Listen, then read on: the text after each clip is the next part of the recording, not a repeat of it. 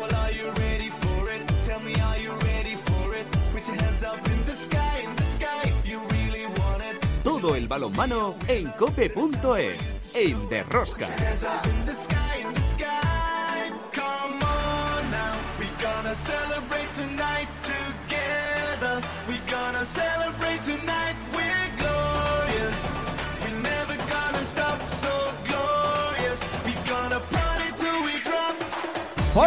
Ya estamos aquí otra semana más con todos vosotros. ¿Qué tal estáis todos, amantes del balonmano, seguidores de Rosca? Termina el año 2021 y con ello la primera vuelta de la Liga Sobal, entre otras cosas. El 2021 ha sido un año en donde lo más relevante a nivel de selecciones nacionales ha sido el bronce logrado por los hispanos tanto en el Mundial de Egipto como el bronce de los Juegos Olímpicos de Tokio. Las guerreras realizaron un excelente Mundial en España, pero desgraciadamente no consiguieron ninguna medalla.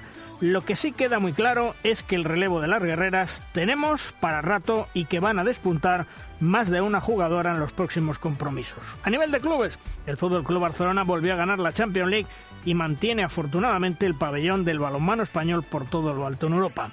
Se marcha un año en donde hemos tenido muchas sombras a nivel de clubes, con una Soval que cada día está más desnortada, con unos dirigentes que no dan la talla y que veremos cómo queda al final ese enfrentamiento cainita entre Asobal y Real Federación Española de Balonmano. Las luces, pues que empiezan a salir jugadores importantes y de relevancia tanto en la selección masculina como femenina y que van a ser el verdadero relevo generacional que tenemos garantizado con mucha calidad.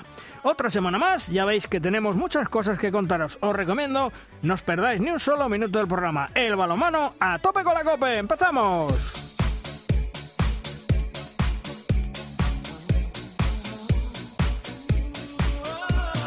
En el control de sonido, David Torrenova, en la producción del programa Belén de Aciarce al frente de toda esta maravillosa y generosa familia apasionada del mundo del balonmano, Luis Malvar.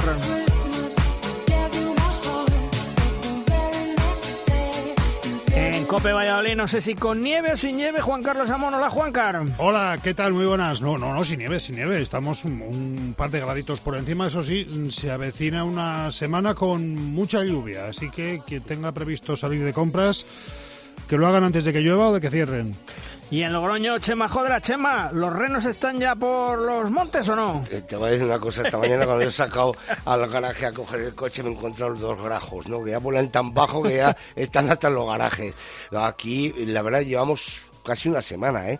Que parece Londres. Nos hemos estado veintitantos días seguidos lloviendo y ahora llevamos, pues, pues eso, no sé, cinco o seis días pero que en Londres, o sea, niebla, niebla, niebla, niebla y niebla, ¿no?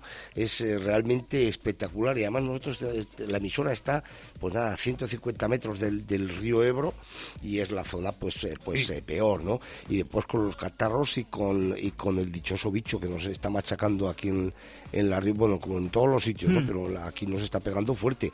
Yo de momento voy librando, el antígeno ese dice que soy negativo. ¿Eh? El catarro lo tengo, pero... El catarro se te nota, sí, sí, sí, sí. sí, sí.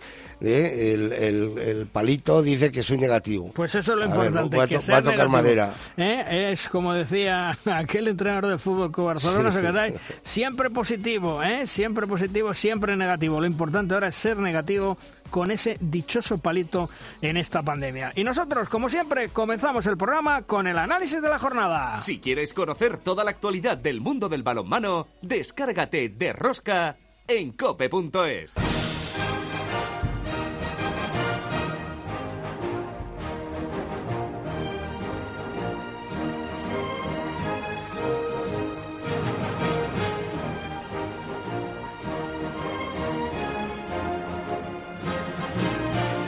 En nuestra primera tertulia tenemos a dos grandes compañeros, dos grandes amigos, Alfredo Domínguez de la Madera. Hola Alfredo, ¿qué tal? Muy buenas.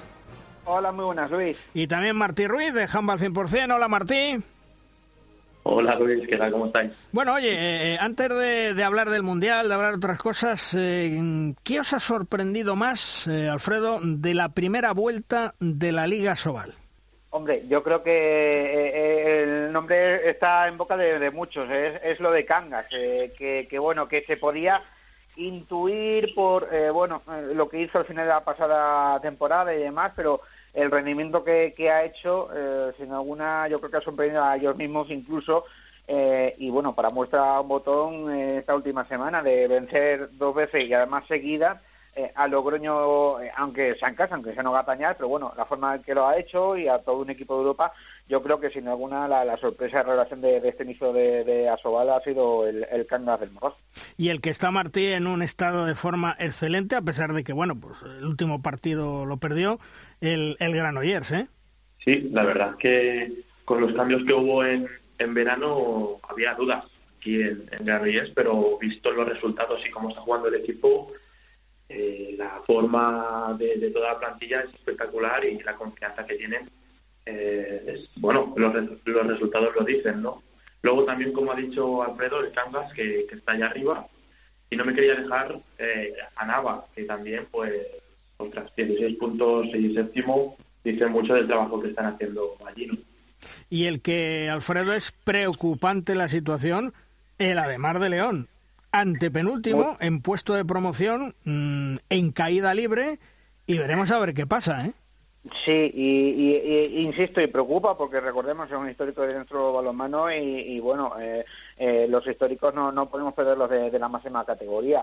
Y, y, al final esto ha sido un cúmulo de, de, de iba a decir desgracia, o, o incluso de malos hechos, no solo de esta temporada, sino de temporadas pasadas, eh, que bueno de Manolo Cadena hace, hace, lo que puede con, con, la plantilla que tiene, pero claro, al final todos los problemas que ha venido arrastrando el club, todas las malas decisiones, sobre todo estas deportivas, que ahora repercuten en lo deportivo, eh, pues bueno, nos llevan a, esta situación. Yo insisto, desde lo más profundo de mi corazón deseo que se recupere eh, porque como se meta en el lío, mmm, es de estos equipos que no está acostumbrado a estar abajo y, que vamos a ver cómo se maneja si sigue abajo en la segunda vuelta. Y otro Martí que también está abajo y que sorprende es el Cuenca, mmm, 12 puntos, decimotercero, que no se descuide. Y eliminado de Copa. Claro, claro. claro. Eh, eso, para la competición en sí, es un problema. O sea, que Ademar y Cuenca no estén arriba eh, como años anteriores eh, es un problema para, para el espectáculo. Entonces, yo también, como Alfredo, eh, deseo eh, que, que, Cuenca, que por ejemplo también Atlético Valladolid está, creo, allá abajo, sí, sí. Eh, que son equipos que, que, es difícil puntuar, por ejemplo, contra Atlético Valladolid, Valladolid además Cuenca, y este año está siendo eh, más sencillo. entonces, en segunda vuelta, si están allá arriba, si, si consiguen eso, tres victorias al inicio del segundo de segunda vuelta, eh, la competitividad, la competición volverá a ganar muchísima fuerza y necesitamos eso, necesitamos estos equipos porque son, como bien dice Alfredo, eh, históricos y que una de más baje, ojo, un Cuenca o Valladolid, pues sería muy mala noticia. En cuanto al Mundial Femenino, eh, Alfredo, que tú has estado allí, eh, bien las guerreras, creo que bien la organización, por lo tanto habría que felicitar a la Federación Española de Balonmano porque organizar un Mundial no es nada fácil y menos con una pandemia, y un futuro más que prometedor con las guerreras. Totalmente, totalmente de acuerdo además en, en, en, ambas apreciaciones, tanto en lo deportivo como en lo extradeportivo. En lo, en lo deportivo y, y bueno, yo creo que hablando con, con el seno de, la selección eh, antes del torneo, eh, hombre, sí, tenían la ilusión de estar en, la, en el último fin de semana, luchando por las medallas, pero no era el objetivo ni mucho menos. Yo creo que al final eh, el objetivo se ha superado con creces y más allá del objetivo, las sensaciones, el cómo ha ido evolucionando el juego de la selección desde el primer día hasta, hasta el último. Y como tú me dices, sobre todo apoyado en una juventud, en, en una Paular, que es una Cesario, que sin alguna pueden ser eh, el presente, ya presente y futuro de, de, de la selección y en un mundial, como tú bien dices, que con todo lo que rodeaba, eh, pandemia y demás, y, y bueno, pues eh, lo complicado que es organizar siempre un torneo de estas características y más en esta situación, yo creo que, que la federación, con, con, sus pros y sus contras, obviamente, como en, siempre en todos los casos, yo creo que ha salvado, ha salvado de buena manera y yo creo que ha quedado un muy buen torneo eh, en, casi todos los aspectos. Quizás desde el punto de vista, quizás el tema de público en algunos, en algunos momentos no ha, no ha reñido el 100%, pero por el resto yo creo que me parece que ha sido un gran torneo el que hemos vivido en este Mundial. Sí, pero a mí lo que más me ha satisfecho ha sido esos planos que la televisión ofrecía del público, sobre todo cuando jugaba España, ver la cantidad de gente joven que había en la grada. Me ha parecido una de las mejores noticias del campeonato. ¿eh? Sí, sí. Totalmente, totalmente. Además, además yo, yo que, que- que he estado en todos los partidos, sobre todo de España, en, en los partidos de España los pabellones estaban llenos o casi llenos, sea, eh, tanto en Torrevieja como, en Granollers esta última semana. Eh, me decía público, sobre todo en los partidos obviamente que no, que no eran España, que ahí sí costaba un poquito más que la gente fuera. Pero como tú bien dices, Juan Carlos, a mí lo que también me ha llamado mucho la atención y, y me ha gustado mucho es eh, que se llenara y se llenara de gente joven que, se pueda enganchar a su deporte, que lo necesitamos. ¿eh? Y Martí, tú que también la has vivido en primera persona en Granoller, eh, satisfacción por la organización y satisfacción a pesar del cuarto puesto. Digo a pesar del cuarto puesto, que ser cuarto del mundo no es moco de pavo, No. pero digo que evidentemente eh, satisfacción porque las guerreras han dado la talla y se vislumbra un bonito futuro, ¿no? Totalmente. Aquí eh, es que lo estábamos esperando, que en plan, yo esperaba en plan que se acabara para ver el resultado total de todo el trabajo, porque eh, la gente lo que ha visto es eh, el trabajo del día a día, los partidos, pero antes ya, ya había mucho trabajo de las organizaciones, de la Federación Catalana y de la Federación Española, por ejemplo, que es lo que a mí me toca más en el trabajo, y había como esas ganas de a ver que se acabe para ver cómo, cómo ha salido todo en global, ¿no?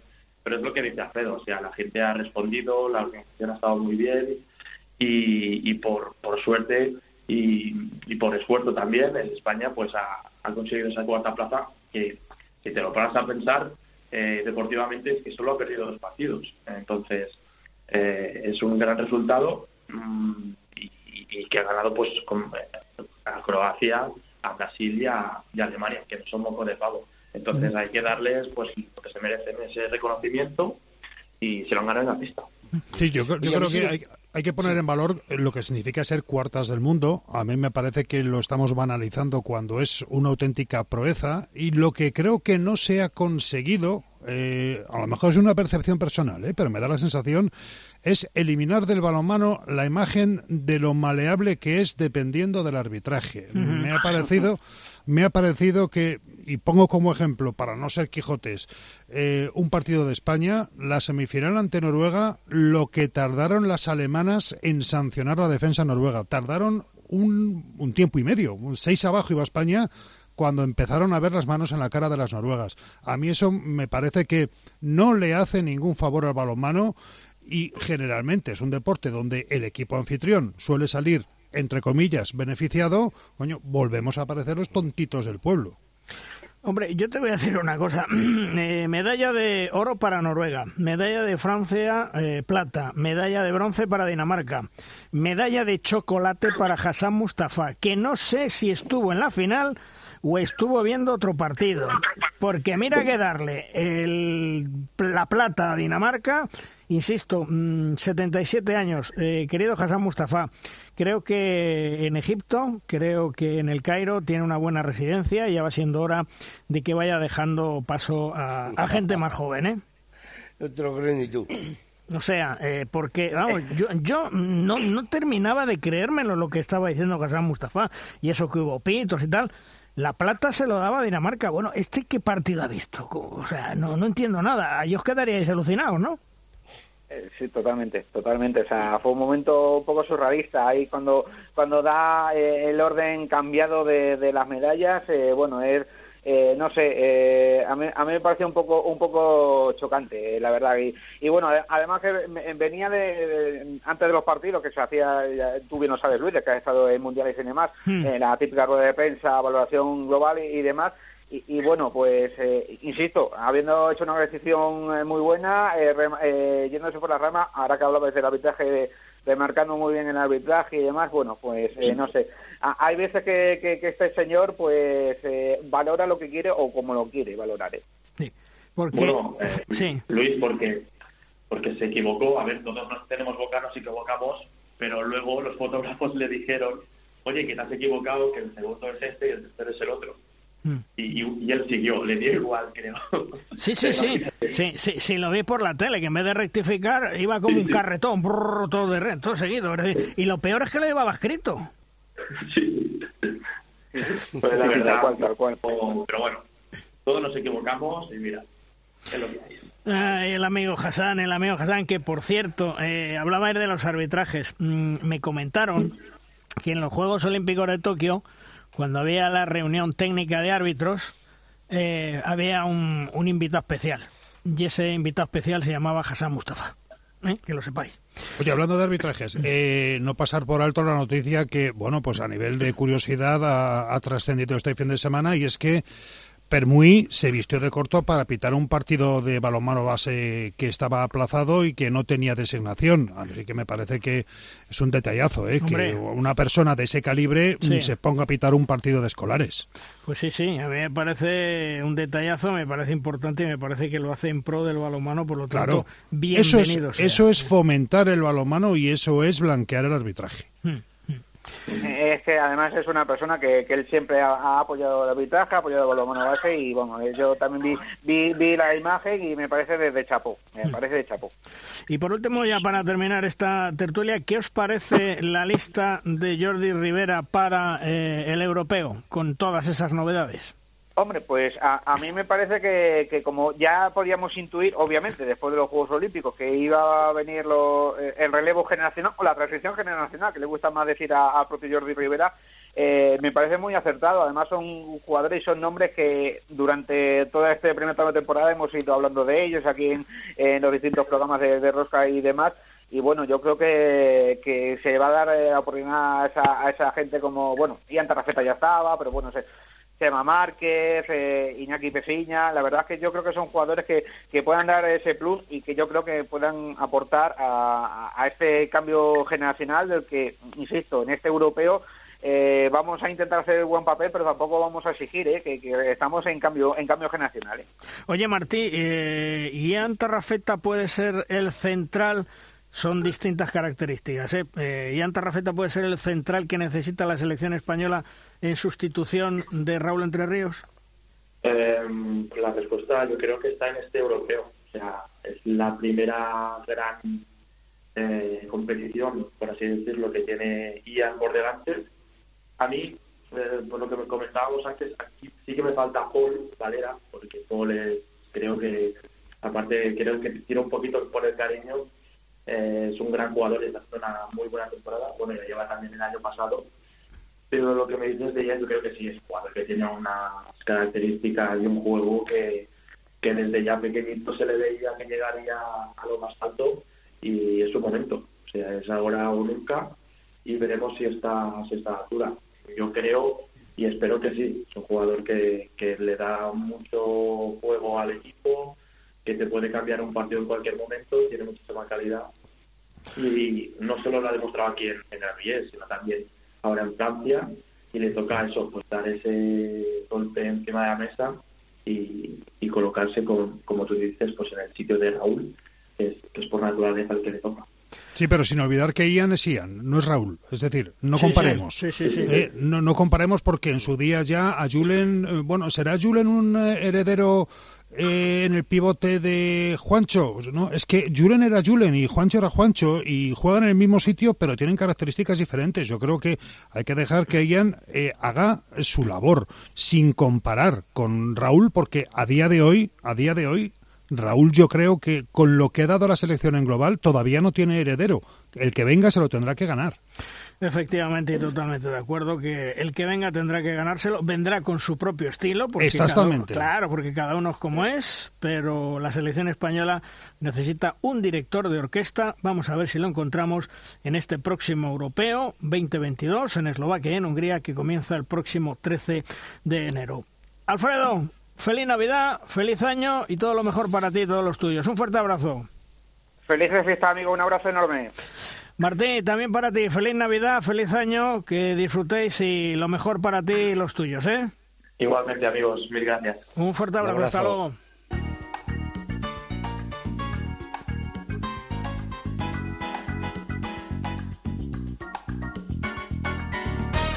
En Darosca llega el momento de nuestra firma invitada. Esta última semana del año 2021 la firma nos viene de la mano de la estilográfica de uno de los mejores entrenadores españoles que además esta campaña está realizando una gran temporada con su equipo. El gran Zupo Quisoain, conocedor del balonmano como ninguno y que siempre aporta reflexiones muy interesantes. Sepamos sobre qué nos habla esta semana Zupo. Acabado el Mundial, me ha llamado la atención el trabajo defensivo de las selecciones top. Analizando el último europeo, la Olimpiada pasada y este Mundial, tengo que decir que la idea de anticipación a las acciones atacantes frente a la fórmula tradicional de la acción-reacción me llama la atención. Está apareciendo en los contenidos tanto de la formación como en los entrenamientos una nueva concepción defensiva que exige a las jugadoras tareas dirigidas a prever el ataque, anticiparse, provocar errores, en síntesis, una búsqueda de cierta creatividad en la defensa. A partir de esta idea se dibujan algunas de las novedades del juego defensivo moderno. Se construye determinadas acciones tácticas dirigidas a contrarrestar a las mejores jugadoras y al juego colectivo general. En este mundial se ha visto perfectamente los planteamientos para superar las defensas y muy claramente cómo los entrenadores adaptaban la sistemática de ataque a los puntos débiles de la defensa. Teniendo en cuenta esta disposición, bajo mi punto de vista, el trabajo defensivo de las cuatro primeras selecciones ha superado a los ataques en las anticipaciones, ataques a los impares, coberturas por detrás y ayudas para la recuperación del balón o para provocar faltas de ataque han sido lo más llamativo en los sistemas defensivos. Quiero destacar diez puntos. 1. Posiciones de base variantes. 2. Desplazamientos defensivos variados. 3. Alternancias de orientaciones en los espacios. 4. Velocidad en desplazamientos y toma de decisiones. 5. Interceptación de fintas defensivas. 6. Movilidad y uso de los miembros superiores. 7. Provocar situaciones que interesen. Uno contra uno, uno contra dos. 8. Práctica y asimilación de las jugadoras en todos los espacios del juego. 9. Concepción táctica de la interceptación del balón. 10. Anticipaciones, ayudas y cobertura por detrás. Nuevas innovaciones y un enriquecimiento explosivo e inesperado en las conductas defensivas, aún con muchas posibilidades de mejora en todos los aspectos. Cada vez el balonmano femenino nos enseña y me gusta más.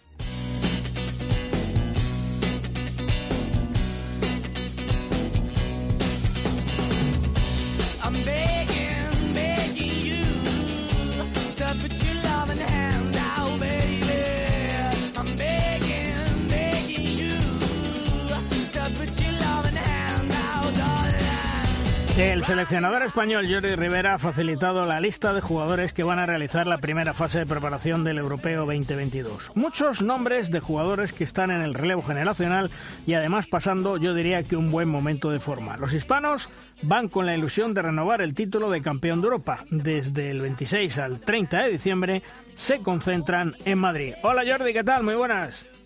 Hola, buenos días. Eh, lista de 18 jugadores con importantes novedades, yo diría dos grandes novedades como Peciña y Odriozola. Sí, la verdad es que, bueno, Cauding ya hace algunas veces que hemos intentado colocarlo, al final por cuestiones de, lesión o por algún contratiempo con, con el club, con el tema de coronavirus, al final no, no ha podido venir y bueno, es un jugador muy versátil, eh, está demostrando que puede jugar tanto de extremo como lateral, pero mm, evidentemente lo hace muy bien en, la parcela de avanzado y yo pienso que bueno que puede ser nos puede ayudar en esta parte. Yo pienso que el 26 al 30 nos puede ir muy bien pues para trabajar en todos esos aspectos tanto en la faceta defensiva como en la faceta ofensiva. Y eh, luego Iñaki Bueno, es un jugador que, bueno, su club está haciendo muy buena temporada en, en, Francia y, bueno, es un fijo tanto en defensa como en ataque. En momentos determinados eso es importante, sobre todo por, para no tener que hacer mucho cambio, teniendo en cuenta que cada día estamos jugando más rápido, bueno, sobre todo cuando juegas partidos a nivel internacional y bueno y pienso que ha mejorado especialmente su efectividad ofensiva que quizá antes era algo que le fallaba un poco no porque en el club solo lo utilizaban en defensa eh, Jordi, eh, unos hispanos sin Raúl Entre Ríos, sin Alex Dusebaez, que necesita descanso por ese hombro, Dani Dusebaez, que se está recuperando, Viran Morós, Dani Sarmiento, que no sé si siguen lesionados o, piensan en no seguir en la selección. ¿Cómo está esto?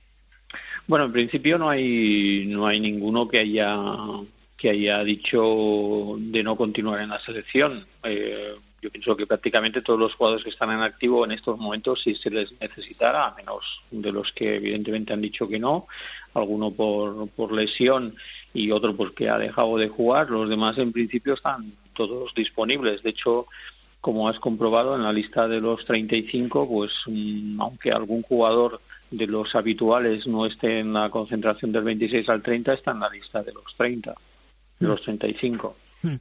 Eh, regresan al equipo Aitor Ariño y, y Joan Cañellas, eh, después de, las lesiones que han tenido y que me imagino que ahí van a aportar eh, bastante veteranía a, un equipo que no sé si es una mezcla de juventud y veteranía lo que has querido llevar a, este europeo. Bueno, yo, yo, creo que a lo largo de casi todas las competiciones que hemos hecho ha habido esa combinación, en más o en menos medida, eh, porque es indispensable. Hay que pensar que un europeo es una competición muy complicada. Eh, todas las competiciones en este nivel, sobre todo las que se juegan en el mes de enero, son muy importantes. Hay que pensar que este europeo te da, te da las plazas para, para jugar un, un mundial después, eh, no tan solo porque da plazas directas, sino que también luego te pone en la posición para tener mejores o peores rivales a la hora de cruzarte y poder llegar a ese mundial. Eh, los mundiales dan las posibilidades de acceder a los Juegos Olímpicos, eh, tanto porque te da la posibilidad de ir al, de meterte en los preolímpicos como la posibilidad de entrar directamente en, en esos Juegos de Francia, en un ciclo olímpico que se ha recortado, con lo cual estamos en un momento importante donde está claro que todos los jugadores y especialmente aquellos que tienen más experiencia juntamente con los los jugadores nuevos que evidentemente tienen que tener cada día un poco más de protagonismo pues son importantes. En este caso has nombrado por ejemplo a Joan. Joan está jugando muy bien en Suiza tuvo un problema en, el pie, tuvo ahí una, una fractura que le apartó durante un periodo. Anteriormente, pues especialmente en la eliminatoria Granollers hizo dos, dos muy buenos partidos. Eh, el hecho de tener un nivel de competición inferior le permite, pues quizá físicamente estar mejor y yo pienso que le puede ir muy bien estar en la selección en estos momentos. Aitor, eh, bueno, ha salido de, de la lesión y casi parecía que no había estado fuera porque su nivel de, juego en el Barcelona ha sido muy alto. Es un jugador que además ha mejorado mucho su, su lanzamiento en el, en el puesto específico y además es un jugador también muy versátil, puede jugar de avanzado. Eh, y eso es una cosa pues que a nuestra selección nos va bien teniendo en cuenta que somos un equipo que utiliza dos sistemas defensivos eh, habituales en casi todos los partidos. Hmm. Eh, la defensa, ese eje Guardiola Sánchez Migallón, tiene que seguir creciendo, tiene que seguir compenetrándose, eh, pensando en el relevo, pensando en el futuro, ¿no? Sí, bueno, eh, Miguel es un jugador joven en el sentido de que, bueno, que ha pasado pues de, una competición de aquí en España a una competición eh, fuera, más está jugando Champions, yo pienso que eso le, le, va a ir muy bien. Y, bueno, ya estuvo en los Juegos donde ayudó mucho a la selección en la parte final, pues después de la lesión de Vira, que fue una lesión muy importante en un momento eh, difícil de, de, los juegos y sin embargo pues bueno vino Miguel y supo compenetrar muy bien con, con Gedeón y también variar también el sistema defensivo que es un jugador que puede defender de tercero eh, en el 5-1 y luego pues bueno sin descartar que en esta actividad también va a estar Iñaki Peciña que una de sus virtudes pues es el especialmente el trabajo defensivo. Yo creo que con Gedeón también se pueden compaginar muy bien en ese trabajo 6-0. Y, el ataque mm, dirigido por Agustín Casado y Antarrafeta, mm, los dos están en un buen momento de forma, Jordi. Bueno, la verdad es que Agustín ha tenido un final de competición eh, muy buena con esos dos partidos eh, con Mateguro, que la verdad es que en los dos partidos creo que hizo un total de 26 goles y bueno, la verdad es que lleva una temporada. Ya el año pasado eh, estuvo en una de, las actividades de la selección, en la segunda no pudo venir por el tema eh, de, de, COVID que, que, tuvo y bueno, la verdad es que es un jugador que está yendo para arriba y que además da la posibilidad de que puede defender y atacar y bueno, yo creo que es el momento pues para ir cambiando esos roles y para que haya jugadores pues que vayan teniendo un ascendente con el handicap de que bueno que tiene poca experiencia a nivel internacional con respecto a la selección y eso es algo que podemos pagar con él y con otros jugadores pero bueno no se tiene experiencia si no se consigue experiencia si no se juega.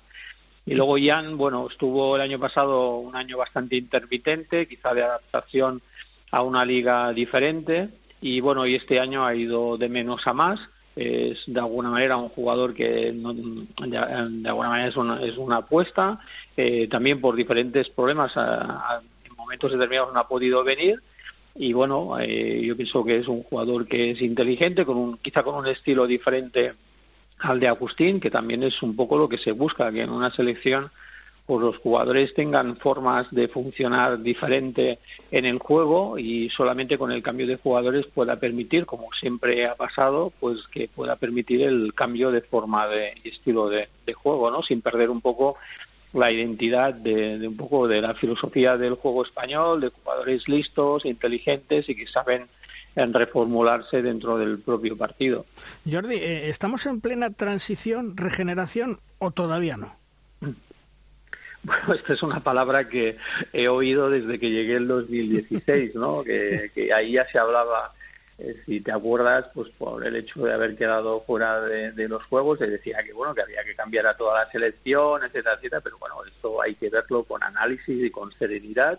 Yo pienso que hemos ido cambiando algunos puestos específicos y creo que nos han dado muy buen resultado. Poco a poco la, la selección han entrado jugadores nuevos que evidentemente les falta les falta experiencia y bueno estamos en ese proceso. Está claro que ahora ya hay jugadores como puede ser el caso de, de, Raúl pues que ya de alguna han dicho que ya no bueno que ya se han retirado y otros jugadores pues que quizá es el momento de darles un poco de descanso y otros tienen que asumir eh, ese rol no está claro que ahora hay que ver y realmente, como sería normal, pagamos ese peaje o no, ojalá que no, ¿no? Pues ese, ese peaje de que, de que, bueno, que asumen responsabilidades pues jugadores con menos experiencia que como es normal pues a veces pues eso lo pueden acusar. Pero bueno mm, nunca se sabe. Eh, siempre tenemos la experiencia que hay jugadores que han entrado nuevos y lo han hecho muy bien y bueno, y está claro que los veteranos tienen que asumir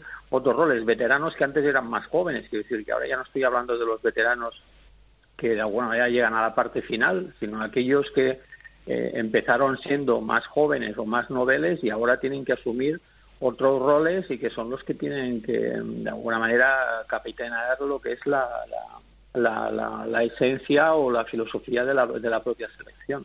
¿Dónde tienes las mayores dudas en el equipo mm, de cara al europeo? ¿Tal vez en la dirección de juego o no? Bueno, vamos a ver. Lo que está claro es que tenemos jugadores que van a jugar, que probablemente van a jugar su primera competición. Entonces hay que ver.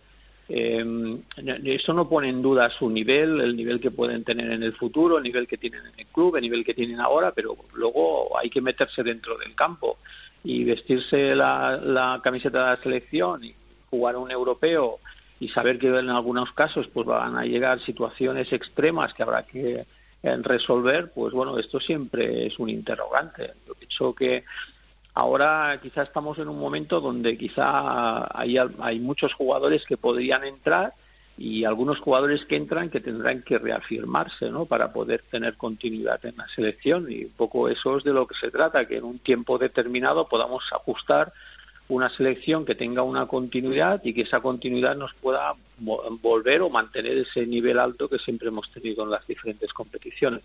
¿Y qué es lo que más te preocupa del europeo? ¿Tal vez el tema del coronavirus que puede condicionar otra vez el torneo? Sí, por supuesto. Esperemos que no nos condicione a nosotros, ¿no? En el sentido que esto, claro, siempre es lo, más grave, pero tal como va esto, pues ahora ya empieza a, ser una incertidumbre de lo que nos vamos a encontrar en el europeo, pero en, estos momentos lo que más me preocupa es mi, mi propia selección, ¿no? Que estamos en, aquí en un momento que esto va en aumento, donde, donde estamos en unas fiestas donde siempre hay una mayor em, relación con, con, otros con otros contextos y que eso pues al final puede provocar pues que una persona se pueda quedar fuera y que eso nos pueda modificar nuestra nuestros planes ¿no? Mm. Eh, Jordi eh, la primera fase de preparación mm, cómo la tienes prevista porque luego en el torneo internacional de España contra Irán Polonia Japón es lo que tienes eh, preparado no Sí, en principio vamos a hacer como siempre esta actividad del 26 al 30, que en este caso va a ser en Madrid. La idea pues es tener un, mayor volumen de trabajo, tanto a nivel físico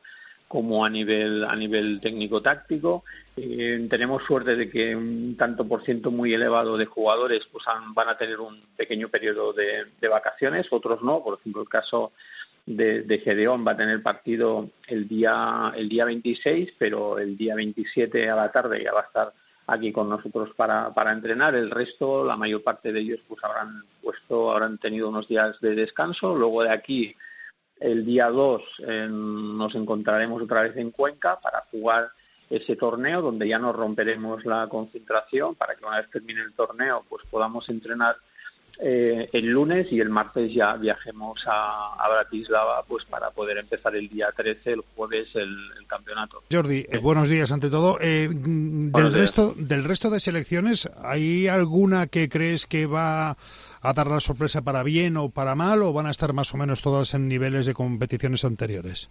Yo, yo creo que todo el mundo va a ir a buscar un resultado, ¿vale? Como te digo, yo creo que esto de de que se haya recortado lo que es el, ciclo olímpico hace que para las selecciones pues en estos momentos todo sea sea importante no entonces hay que pensar que el 24 está muy está muy cerca y los torneos de clasificación están muy cerca y luego que cada una de las competiciones te da ventaja sobre la siguiente.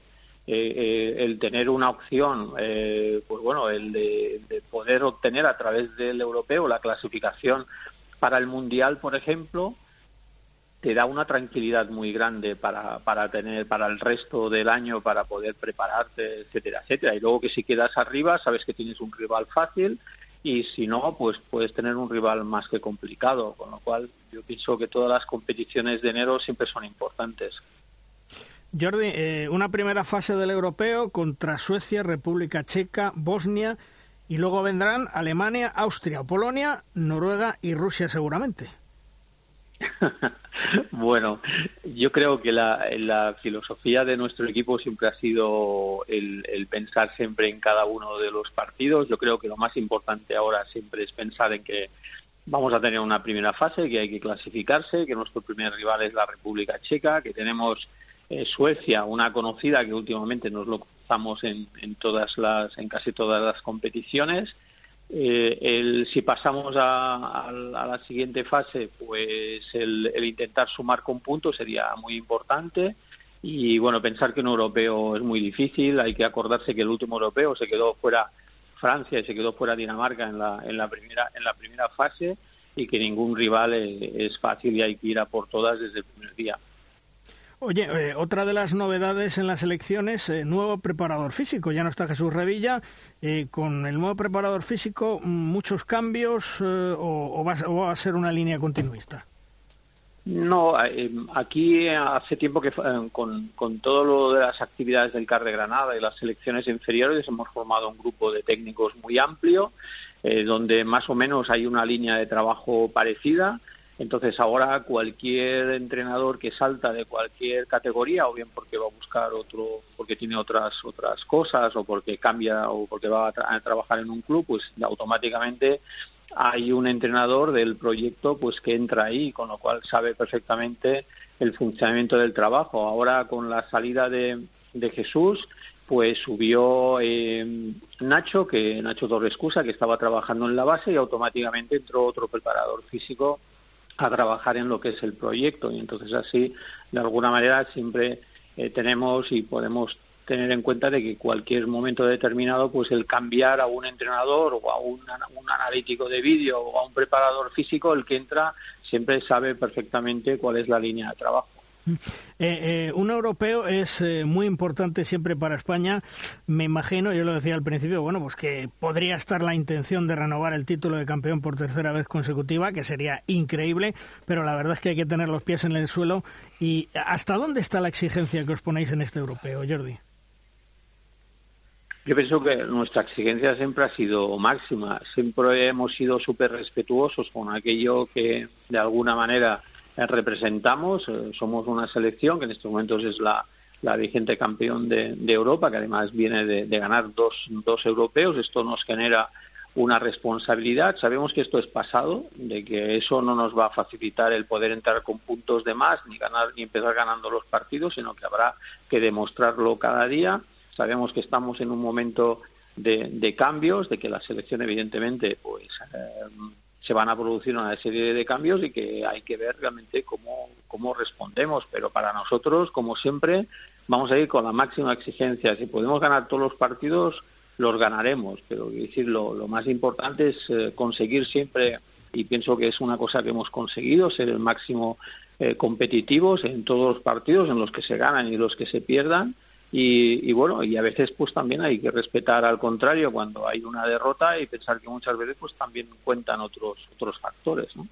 Lo que sí tienes que reconocerme, Jordi, que creo que tenéis muchas ganas de volver a veros y volver a entrenar, ¿o no? Bueno, la, la, selección siempre es un grupo desde que desde que yo vine en el 2006 y era algo que ya venía de, de, antes y no es una cosa nueva. La gente tiene muchas ganas de ir y es un grupo eh, que la verdad una de las cosas que me encanta es verles cuando se reúnen, cuando charlan eh, después de los entrenamientos, después de las comidas y tal, eh, con esa satisfacción de pertenencia al grupo. Yo creo que eso es algo fundamental que ha dado mucho éxito a la selección durante este periodo y espero que siga siendo así. Jordi, que como siempre, gracias por atendernos. Una feliz Navidad, un año 2022 lleno de éxitos para ti, para el balonmano español. Y lo dicho, gracias y un fuerte abrazo. ¿eh? Muy bien, gracias a vosotros y felices fiestas a todos. Gracias. Hasta luego. Un abrazo, mister.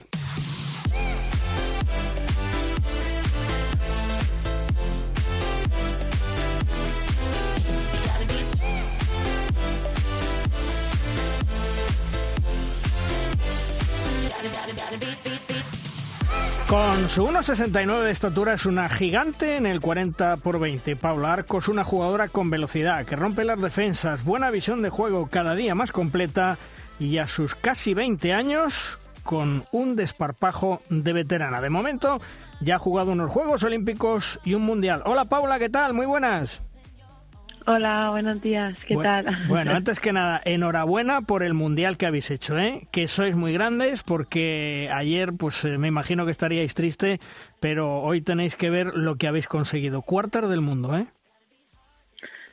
Sí, sí, a ver, eh, es una sensación un poco agridulce, ¿no? Porque una vez llegas a semifinales ves todo muy cerca, ves a lo mejor el poder tocar medalla, pues lo ves bastante cerca, pero bueno, Mm, el equipo debe de estar contento con el trabajo que ha desarrollado durante todo el campeonato porque la verdad que hemos hecho un trabajo estupendo. El equipo se ha vaciado al mil por mil tanto en los partidos que hemos ganado como en los partidos que hemos perdido la verdad eh, no, no, tengo ninguna queja del equipo ni vamos ni incluso cuando hemos perdido sabes entonces tenemos que sentirnos muy orgullosos del trabajo que hemos hecho que nos sirva para aprender de, de también esos grandes equipos no que se han podido subir al podio.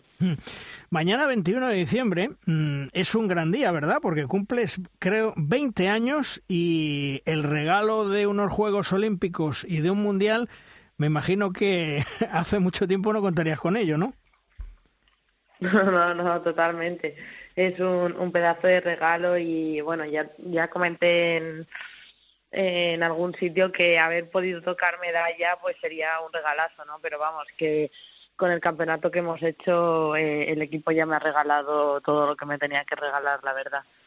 Oye, ¿qué ha significado para ti ser eh, tal vez la más joven de este mundial?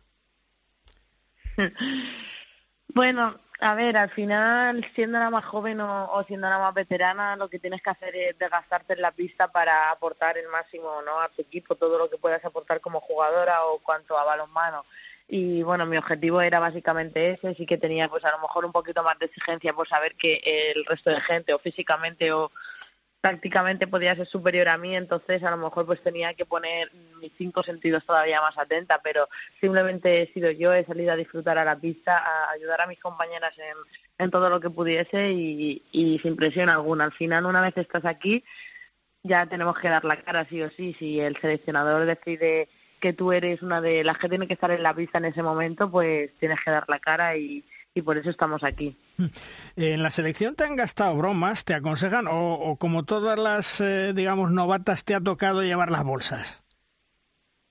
No, no, no, no, no, al revés. Aquí soy una más.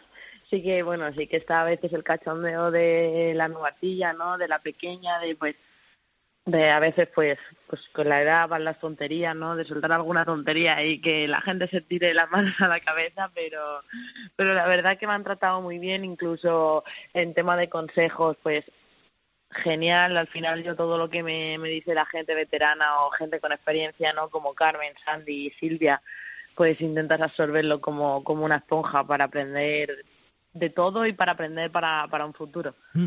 La selección absoluta, la verdad es que eh, era tu meta, ya lo has conseguido, pero me imagino que en tus cálculos con 19 años no te veías tan pronto, ¿a que no?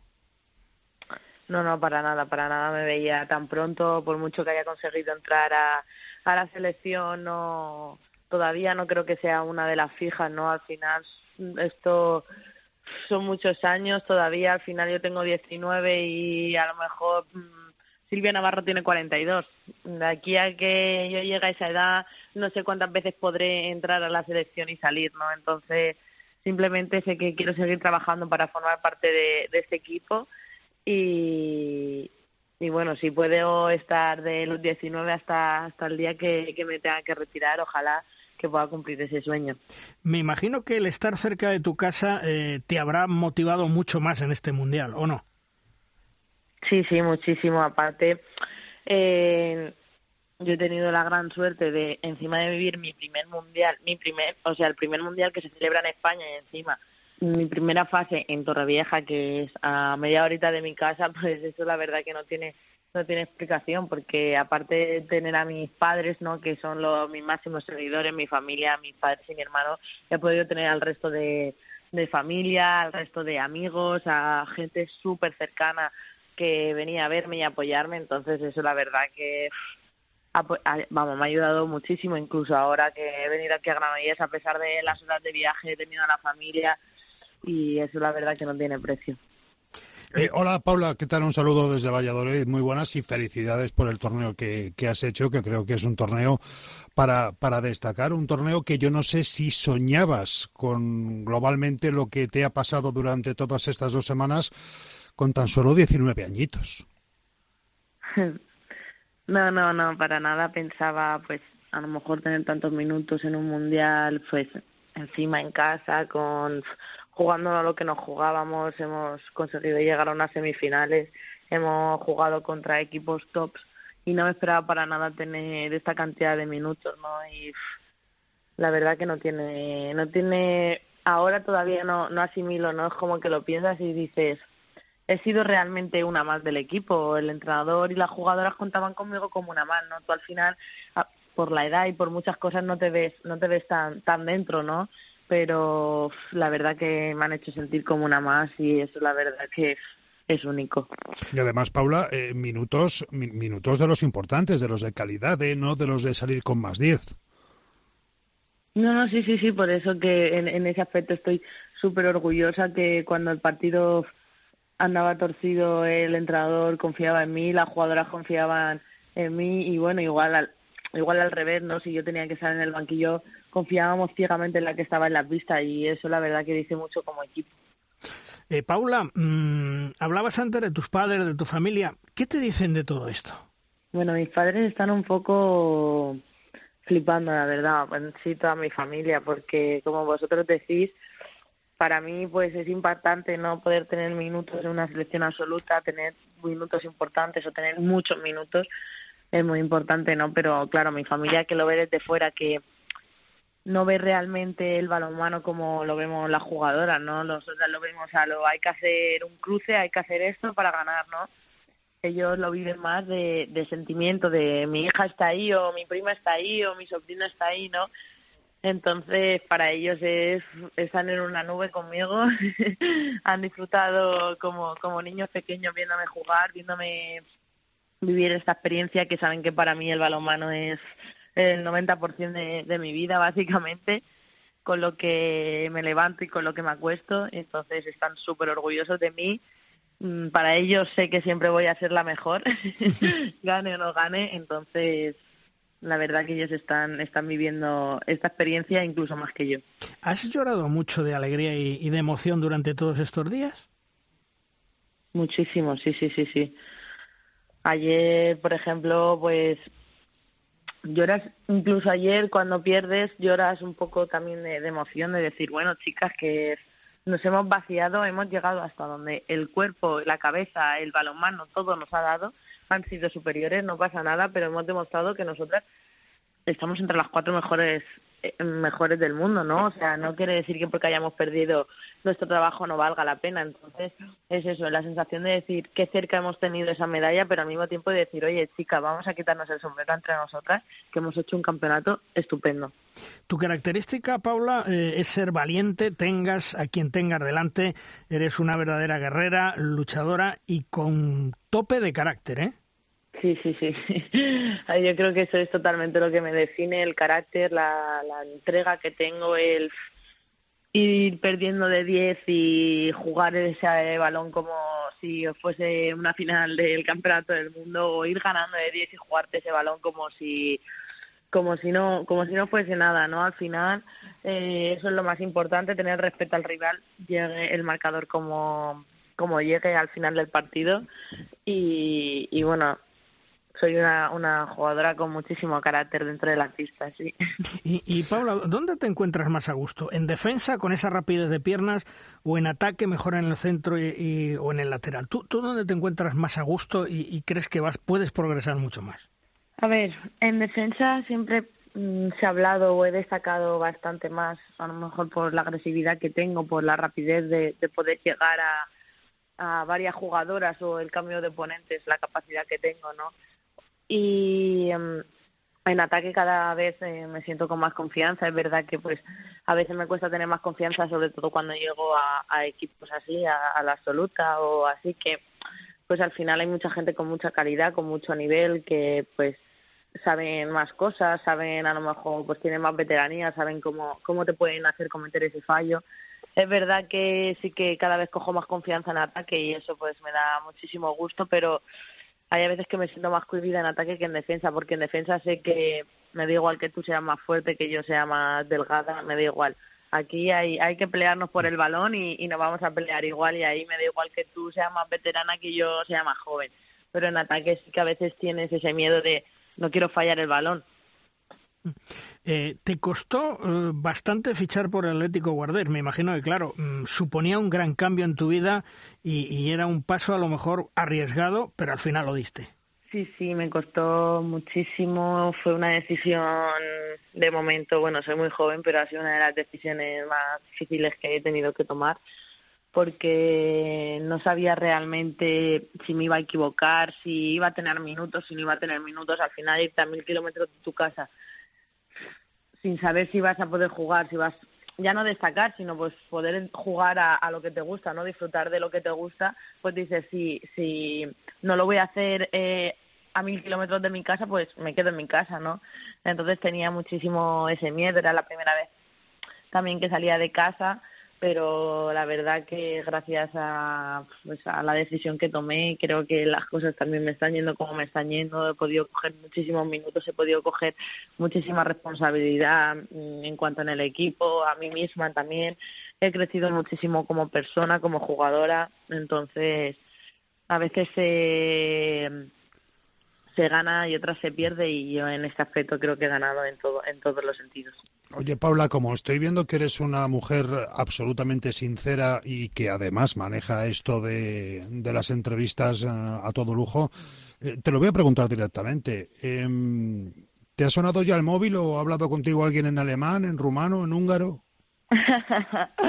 no, no, no, no, todavía no. Yo creo que al final todavía es muy pronto, es estamos todo el mundo con ganas de ir a casa, vacaciones de Navidad, disfrutar un poco, ¿no? A veces desconectar un poco de este deporte nos hace falta a todos y todos los que hemos llegado hasta aquí llevamos mucho trabajo, mucha carga física, psicológicamente, entonces creo que todos vamos a esperar a a que pasen las navidades y a levantar los teléfonos si hace falta. Sí, porque como te decía Juan Carlos, mm, eres consciente que de cara al futuro te van a llover ofertas eh, en el extranjero, lo sabes, y, además creo que estás aprendiendo inglés, ¿no? Sí, sí, estoy en ello, estoy en ello.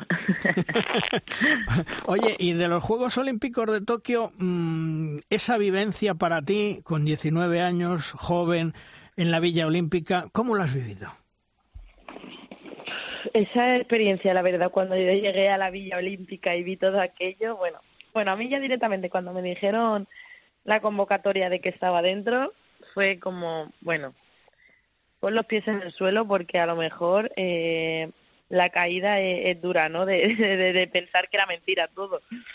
pero cuando me vi allí con gente pues que es muy referente para mucha gente de cualquier deporte, de luego vivir, bueno, esa experiencia de, jolín, tratas con cualquier persona, aunque sea referente, aunque cobre mm, tres millones más que tú, aunque cobre tres millones menos que tú, eh, te tratan por igual, mm, te das cuenta de que por ser famoso, no todo el nombre que tienes en la tele, eres persona igual, que no eres ningún tipo de extraterrestre, ni eres peor, ni eres mejor al final, eh, igual que cualquier persona tiene un padre, tiene una madre, tiene familia, ¿no? Tenemos sentimientos. Al final los deportistas muchas veces pues se nos mira más como un número, como un fichaje o que la gente tiene mm, todo el derecho del mundo a hablar de nosotros porque hagamos un buen partido o un mal partido. Al final es verdad que damos espectáculo y somos nosotros los que los que nos exponemos, pero realmente también te das cuenta de, de eso, ¿no? Que todo el mundo da igual en la fama que tengas o que no tengas, que somos personas totalmente normales,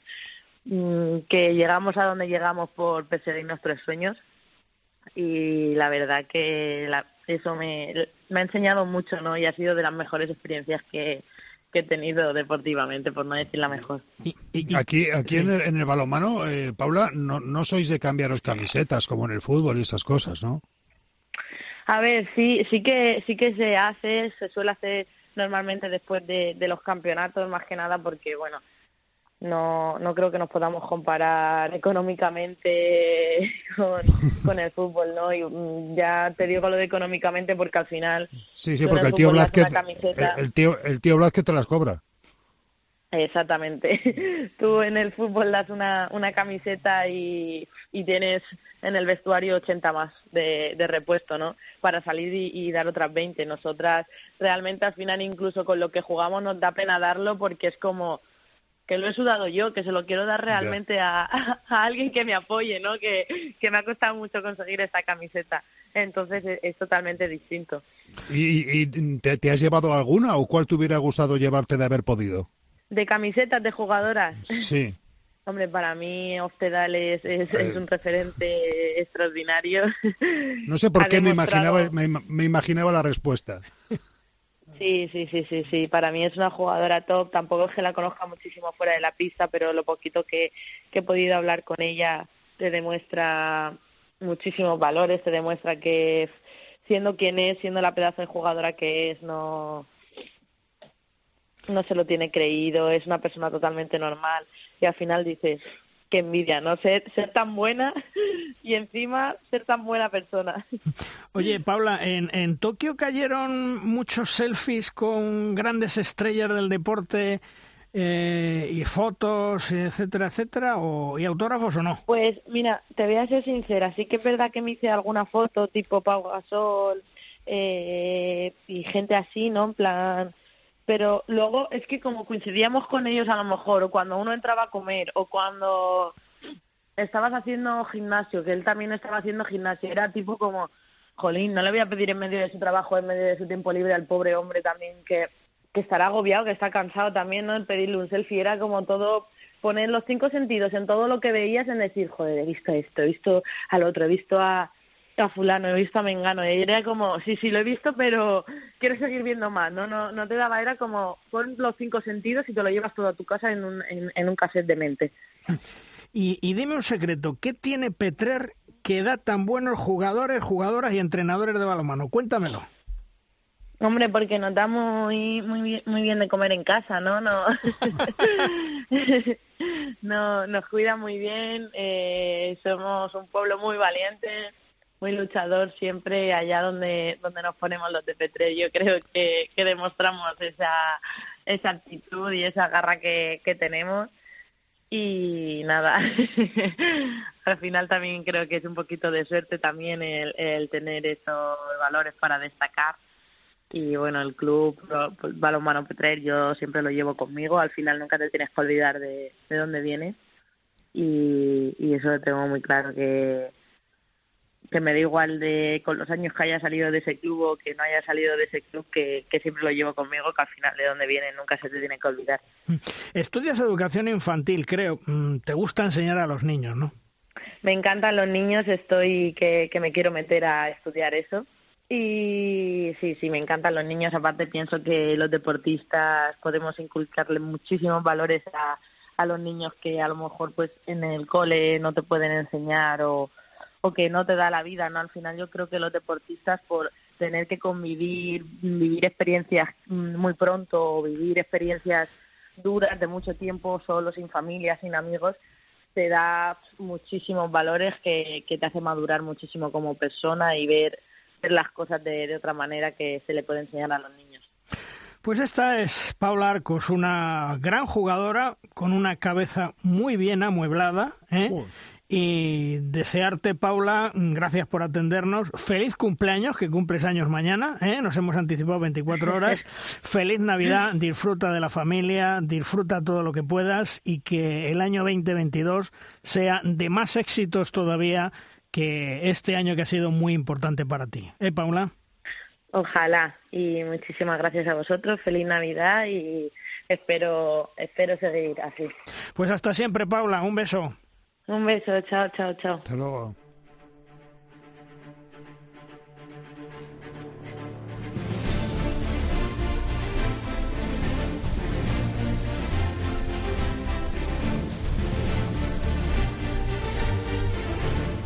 Llega en Derrosca nuestra tabla redonda. Es nuestro tiempo de debate.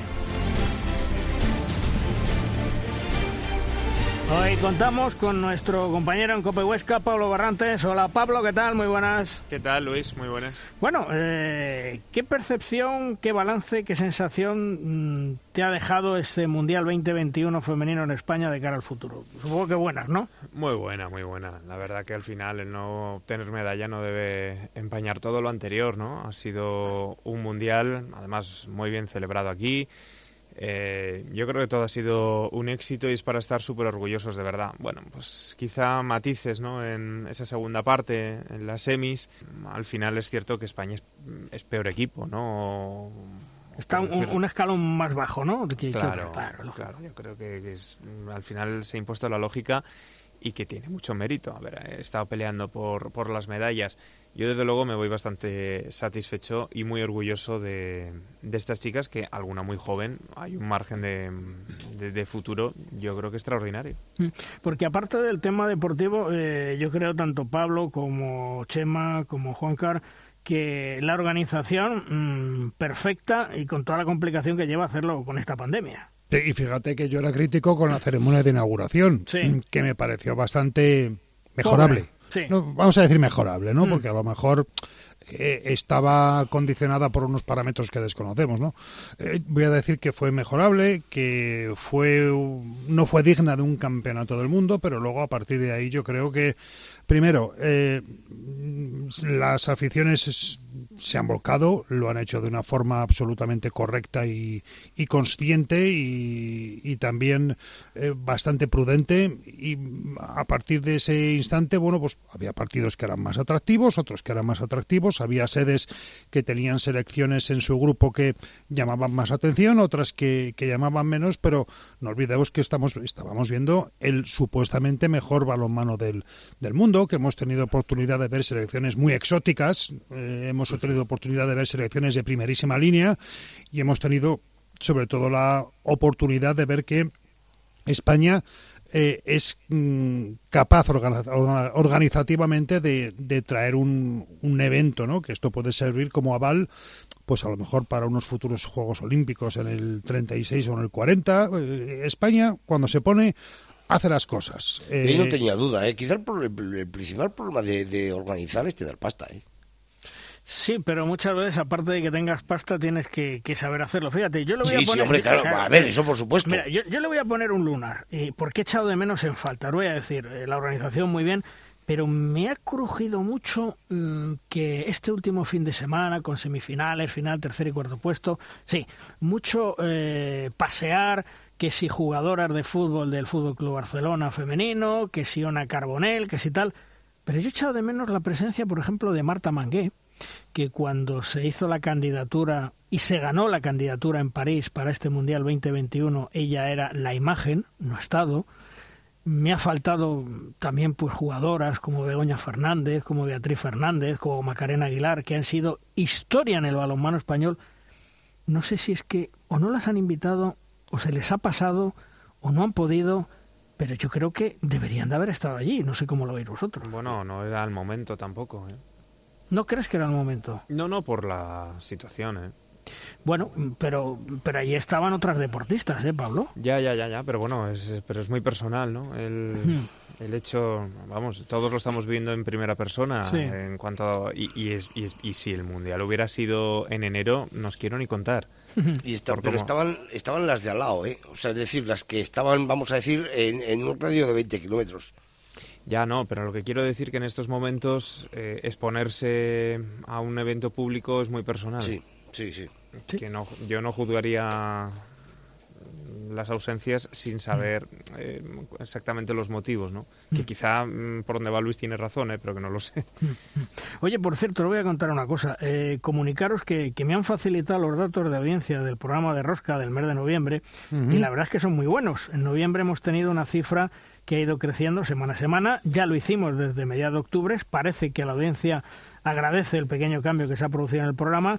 Ahora tal vez un de rosca mucho más ágil, fresco, vivaz, eh, con entrevistas a lo mejor ordenadas y que también hay una, mayor participación tanto de Juan Carlos Amón como de Chema Jodra en el programa y yo creo que eso le gusta a los oyentes más que antes. Por lo tanto, El Chema de otros días, ¿eh? el che- está sí, bueno, el de la voz de hoy lo dejamos. Entonces, Eso eh, está jodido.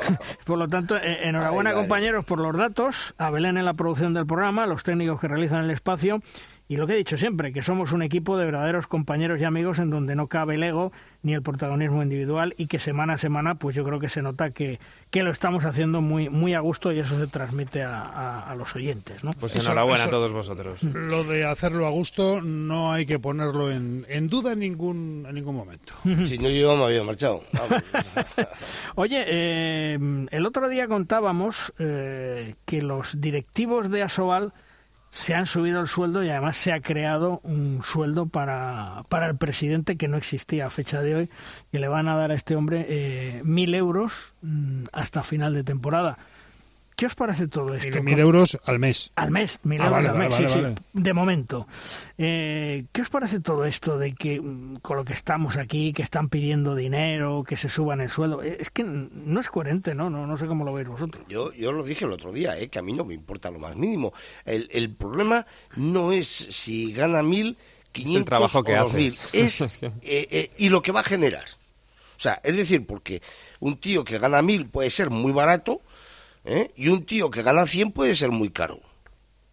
¿Qué va a generar? Entonces, cuando veamos y se sepa realmente lo que va a generar y lo que va a hacer, entonces es cuando habrá de decir, oye, tío, usted es- vamos, o sea, no, no se está tangando, oye, pues mira qué barato le está saliendo, ¿qué va a generar para, para Asobal? Y entonces a partir de ahí, pues entonces es cuando habrá que, que, que mirar si es caro o, o si no es caro, ¿no? Sí, pero, si merece o no merece la pena. A lo mejor también hay que, hay que preguntarse una cosa, y es qué se le pide. Porque a lo mejor no se le está pidiendo absolutamente nada. Exacto.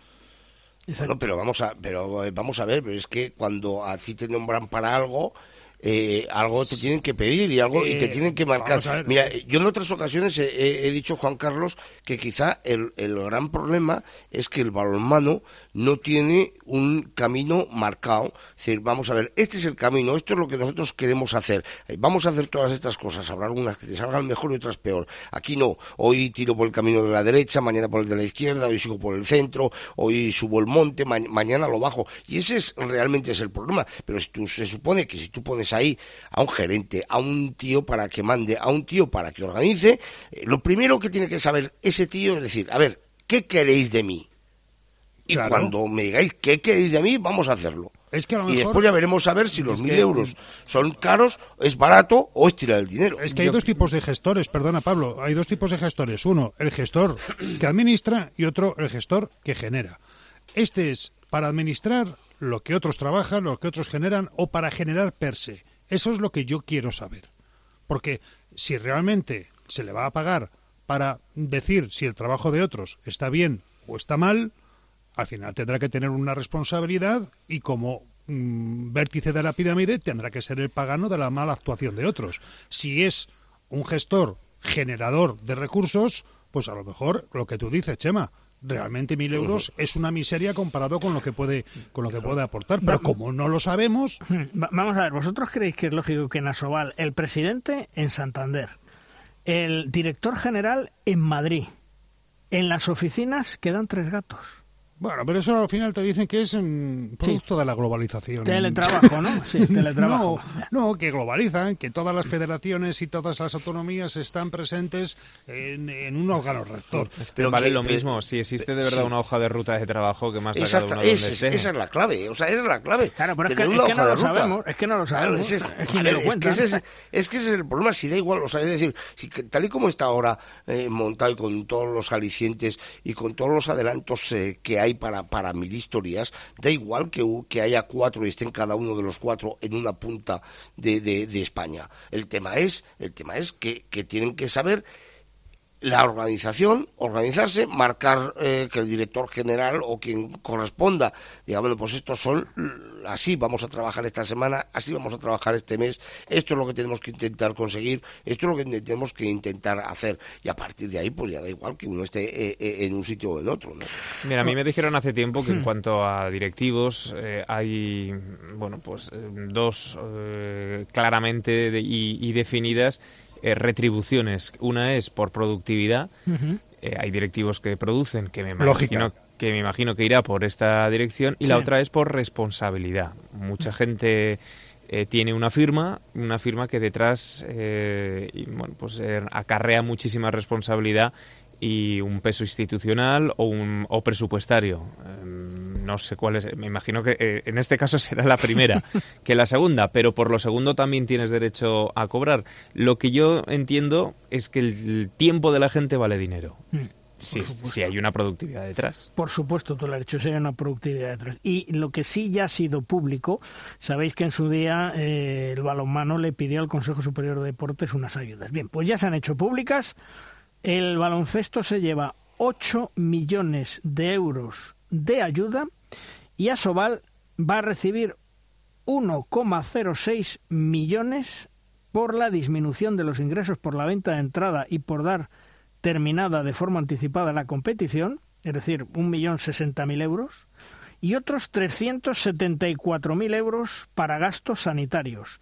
Y la Soval, pues le dan ahí un- una prima de 10.000 euros como entidad colaboradora. Es decir, que del- pero eso eso se va, se va a ponderar o va, o va a ser eh, tanto somos a tanto tocamos pues me imagino que se va a ponderar. Lo que sí me llega, que me pone los pelos como escarpias, es que eh, los clubes ya están frotándose las manos, que con este dinero que les puede tocar, 50, 60, 70, no sé lo que le tocará a cada uno, que están pensando ya en usar este dinero en fichajes para la segunda vuelta. Entonces, Pues, mm, no deberían pues eso digo yo, porque me ha llegado ya que hay algunos clubes que están en la zona baja y que lo primero que están haciendo con este dinero que les va a llegar es eh, buscar fichajes para, para la segunda vuelta. De verdad que no entiendo nada. Eh, están pidiendo ayuda, dicen que están mal, que las eh, ventas de entradas han caído, que si los gastos sanitarios, qué tal. No lo sé. Insisto, la Soval va a recibir 1.060.000 euros por la disminución de ingresos por la venta de entradas y por dar terminada de forma anticipada su competición y otros 374.000 euros por gastos sanitarios, cuando recuerdo que la mayoría de los gastos sanitarios, salvo los equipos que estaban en competiciones europeas, esos, eh, esas pruebas de antígenos los pagaba la Liga de Fútbol Profesional. Y, y bueno, pues eh, la Soval, ellos sabrán lo que hacen, pero a mí me parece que si reciben dinero, pues a lo mejor es para paliar un poco eh, los problemas económicos que tienen y no en, en gastar dinero. Pero bueno, allá ellos, ellos sabrán lo que hacen, ¿eh? Ellos sabrán lo que Qué bajo, qué bajo eres, Luis. Ellos sabrán lo que hacen. Por cierto, me cuentan mis pajaritos Sí, dale, dale al pajarito, dale. que el Consejo Superior de Deportes hace ya algunas semanas que ha fallado un laudo vinculante en el que dice que Asobal tiene que pagar la totalidad del canon de la temporada 19-20 que le debe a la Federación Española de Balonmano y que asciende a unos 30.000 euros. Ya se lo han pagado a la Federación, Y Asobal, como siempre, no dice ni mu de todas estas cosas difunde siempre lo que le interesa, que es lo que hablábamos antes. Es decir, mucho protestar, que si la federación incumple el convenio, que si tal, pero bueno, pues, ¿no sería mejor que esto tuviera una transparencia y que hubiera luz y taquígrafos? ¿No os parece? Sí, pero eh, espero que esos 30.000 euros no hayan salido del Consejo Superior de Deportes. Hombre, eh, los ha pagado los ha pagado antes que la subvención del Consejo Superior de Deportes. Ah. Lo que interpreto es que los 10.000 euros estos que les va a dar el Consejo Superior de Deportes a la, a la Soval y que os he comentado que se los da eh, precisamente como entidad colaboradora, pues prácticamente van a amortizar los, los mil euros del presidente de aquí a final de temporada. De, todas formas, 30.000 euros, eh, eh, realmente ¿qué, son esos 30.000 euros? ¿Derechos de arbitraje? Eh, mm, ahora mismo el concepto no, no, lo tengo claro, pero creo recordar que era en, en, torno a lo que tiene que pagar a Sobal todos los años. Me puedo equivocar, ¿eh? El canon que tiene que pagar a Sobal todos los años eh, por tener la competición a la Federación Española de Balonmano. Entonces, ellos descontaban esos 30.000 euros por los partidos que no se habían disputado por la pandemia. Y decían, como no se han disputado, pues no te lo pago. Y la federación decía, ¿cómo que no? Tenemos un contrato, lo disputes o no lo disputes, a mí me lo tienes que pagar. Vamos, eso se llama solidaridad. Claro. Claro. Eso se llama solidaridad, sí, señor. Bueno, y mm, en respecto al europeo 2022, eh, ¿qué esperáis de, los hispanos en el próximo europeo, Pablo? Pues medalla, ¿no? Por lo menos. Mm, Estamos en cambio, ¿eh? Estamos en cambio, falta gente. El gran capitán ya no está. Pero te lo ha dicho Jordi, llevamos así desde 2006 con la transición. Sí. Casi desde Papitu. sí, sí. o sea, que, que, creéis que, Vamos a ver, somos competitivos por gen. Eso sí. Hombre, yo creo que... Eh, exacto, sí, sí. competitivos estamos acostumbrados a esto. Solo me falta por saber qué selección va a ser la que de repente se reencuentre a sí misma. Si va a ser Suecia, si va a ser Alemania, si va a aguantar Dinamarca, si aparece de nuevo Noruega. Eh, va a haber una selección hmm. que vuelva de nuevo a ser eh, punterísima. Hmm. Pero España su gen competitivo lo tiene y no lo va a perder y lo va a volver a exhibir, lo va a volver a demostrar. que se nos puede... ser, ¿eh? que, ¿Cómo, perdona? No, que fácil no va a ser, pero... No, no, fácil no va a ser. Pero bueno, yo he dicho rápidamente, sin pensar demasiado medalla, por lo mismo, porque es el... Es nuestro ADN, ¿no? Hombre, a, mí yo, te, voy a decir una cosa. A mí lo que me alegra mucho es que en el camino de cara a semifinales hasta las semifinales no nos encontraríamos ni con Francia ni con Dinamarca, por ejemplo, ¿eh? ni con Croacia. Entre las ocho mejores vamos a estar, ¿no? Sí, eso pues, sí. Pues, pues que no dar un pasito más y ya peleamos por medalla. Eso sí. Yo le pido lo mismo que les, que les pedí a las, a las chicas, ¿no? Y que lo han cumplido con creces. Competir. Mm. Competir. Tú compite. Y, después, pues bueno, pues eh, el partido, el enfrentamiento, el pelín de suerte, el, que el árbitro se pueda equivocar un día a tu favor en lugar de en tu contra, eh, te, puede ayudar. Pero sobre todo, yo lo que le pido a, esta selección, como le pedía a las chicas, es que compitan. Han competido, han quedado cuartas y con la cabeza, vamos, eh, súper alta, ¿eh? Porque después que se nos llena la boca con todo, yo viéndolo en, en televisión, eh, tú ves un europeo, un mundial, lo que quieras, eh, y ves allí de España a 15 personas que todos son familiares. A mí me ha llamado la atención que he visto de alguna selección que una de dos, o todos los familiares son familias súper numerosas, eh, o, hay bastante más que, que familiares. Es decir, que el balonmano lleva, lleva, y aquí nosotros no llevamos a nada ni a nadie. Y no ha sido precisamente el peor campeonato en aforo de pues pabellones, ¿eh? No, no, no, a ver, a ver, pero cambio, cambio, a ver, perdona, eh, cambio el, tema. Lógicamente este se ha disputado en España, hasta muy bien, ¿eh? O sea, es decir, pero yo me refiero, tú imagínate que este, este, este campeonato, eh, en lugar de celebrarse en España, es en Alemania. Mm. ¿Eh? Y allí eh, acompañando a la selección española por 18 o 20 personas que son los padres, los novios, eh, el amigo, eh, la amiga, el, tío, ¿no? 20. Y en cambio, aquí hemos visto como hay selecciones que traen público. Y repito, si son todas familias, ser- serán familias súper numerosas todos, ¿no? ¿Por qué? Porque hay un, hay un número de gente. Y eso nosotros no lo llevamos a ninguna parte, a ningún sitio.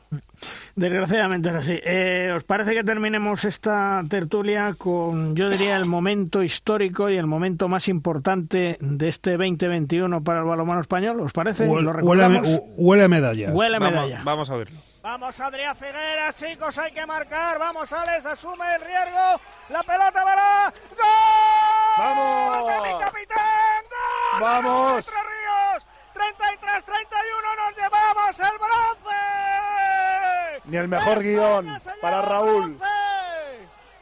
España, medalla de bronce, Ángel. Vamos. Espectacular la piña de los nuestros. Escandaloso el final de partido de Alex Dusevayev y tenía que cerrarlo él. Tenía que cerrarlo en el último lanzamiento de su vida. Raúl Entre Ríos le da a España el gol que nos corona con la medalla de bronce olímpica. Mira Morro salta a la cancha, se abraza también a sus compañeros. Tenía que ser el Malvar. Tenía que ser cerrar así la medalla de bronce, cerrar su carrera. Saludan los jugadores, Manolo. Y evidentemente hay una cosa clara. España merece este bronce. Raúl Entre Ríos se va por la puerta grande. Y se ha ido, y se ha ido Raúl Entre Ríos por la puerta grande, a pesar de que España fue bronce en el Mundial, que el Barcelona conquistó la Champions, pero yo creo que los Juegos Olímpicos es lo más grande y sin lugar a dudas lo, lo que ha marcado este año 2021. ¿No os parece? Yo creo que es el momento de 2021. Ese gol de Raúl que marcamos todos, eh, el pase de Alex, el lanzamiento de Raúl.